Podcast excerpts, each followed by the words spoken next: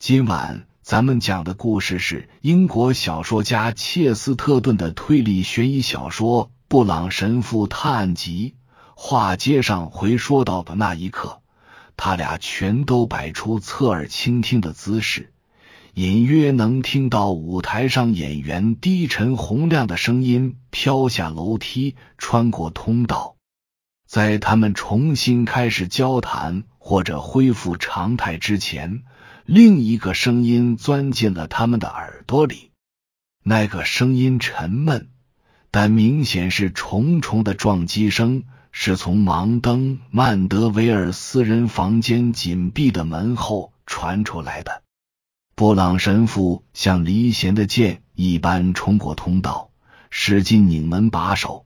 贾维斯打了个激灵，也醒悟过来，赶紧跟了过去。门锁上了，神父转过有些发白的脸说：“我现在坚决支持把门撞开。”“你是说？”贾维斯失魂落魄地问。身份不明的访客又进去了。“你这话当真？”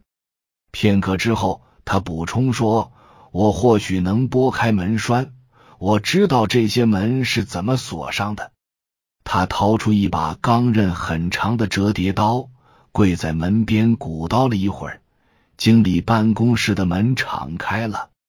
他们一进门就注意到，屋里没别的门，甚至都没窗户，全靠桌上的一盏电灯照明。但准确地说，真正首先映入他们眼帘的不是那些，因为在那之前，他们见到曼德维尔面朝下趴在屋子正中间，鲜血从他的脸下面溢出，仿佛一窝猩红色的毒蛇在匍匐而行。在幽闭空间昏暗的灯光下，闪着邪恶的光芒。两人面面相觑，不知过了多久，贾维斯终于开口了，像是实在憋不住，一口气吐了出来。如果陌生人以某种方式进来过，他又以同样的方式跑了。或许我们太过于纠结陌生人的事了，布朗神父说。这座怪异的剧场里蹊跷事太多了，你自然会忽略一些事。怎么啦？你指的是什么？他的朋友马上问道。有很多呀，神父说。比如说，还有另外一扇紧闭的门。可那扇门还锁着呀，贾维斯瞪着眼大喊。可你还忘了有这回事，布朗神父说。片刻之后，他像是经过深思熟虑地说：“桑兹夫人是个典型的坏脾气又总是闷闷不乐的人。”“你是说？”另一位小声问。“他在撒谎，那个意大利人已经出来了。”“不是。”神父冷静地说，“我只是说这客观地反映出了一个人的性格。你总不会说，”演员惊呼道，“是桑兹夫人干的吧？”“我是说反映出的不是他的性格。”布朗神父说。就在他们做着这种让人摸不着头脑的交流时，布朗神父已经跪下身，确认了那人已经彻底没救了。就在尸体边上，有一把演戏用的匕首，不过站在门口是没法一眼就看到的。看他掉在地上的样子，像是从伤口上脱落，或是杀手失手丢在了那里。贾维斯认出了他，据他说，就算等刑侦专家来提取指纹，也不会有什么用。那是把道具匕首，也就是说，它不属于任何人。它在剧团中已经流传了很长时间，每个人都可能拿过它。然后神父站起身，认真地扫视着房间。“我们必须派人去叫警察。”他说，“还要找个医生，尽管为时已晚。顺便说一句，从这个房间来看，我真想不出咱们的意大利朋友是怎么做到的。”那个意大利人！”他的朋友大喊：“我可不认为是他干的。要说谁有不在场证明的话，我想非他莫属了。”分开的两个房间都上了锁，又分别在一条狭长通道的两端，而且还有个证人一直守在那里。不对，布朗神父说，并不尽然。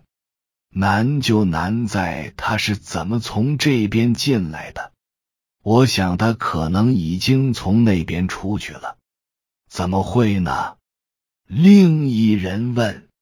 我告诉过你们，布朗神父说，他好像是在砸玻璃，不管是镜子还是窗户。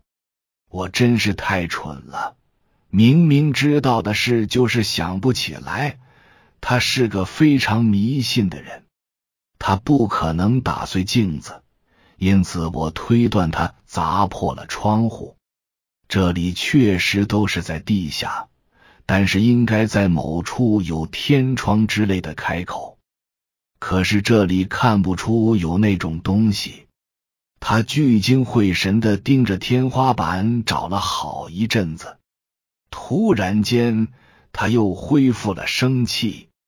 我们必须去楼上打个电话，并且把这事告诉所有的人。这实在太痛苦了，我的主啊！你能听到吗？楼上那群演员还在大呼小叫吗？排演还在继续呢。我估计这就是他们所谓的悲剧性讽刺。这间剧院命中注定要变成灵堂，这也是个机会，让演员们可以展示他们身上以及这个行业中蕴含的众多真实的美德。正如人们常说的那样，他们的表现的确有绅士风度，而不只是在演戏。虽然并不是人人都喜欢并信任曼德维尔，但他们明白在这种场合该说些什么。他们对经理的遗孀不仅表现出同情，更是想要安慰他。他在这一幕不一样的新戏里成了悲剧的女主角，她最轻微的言辞都被视为法律。当她带着悲伤缓步前行时，其他人都甘愿为她忙前跑后。她一直都很坚强，老兰德尔声音嘶哑着说，而且他比我们这些人都有头脑。当然，可怜的曼德维尔在学历和很多方面都不如他，但他一直都尽心尽职，做得非常出色。有时他会提起真想过上文化人的生活，一想起他说这话的样子就让人伤心。但是曼德维尔，算了，就像人们说的，人死莫言过。然后老人摇头叹气地走开了。没错，人死莫言过，贾维斯冷冷地说。我想兰德尔应该从来没听过陌生女访客的故事。顺便问一句，你不认为这就是那个陌生女人干的吗？那要看，神父说，你说的陌生女人指的是谁？以上是由奶锅大叔给您播讲，感谢收听，每天晚上21:33准时开聊。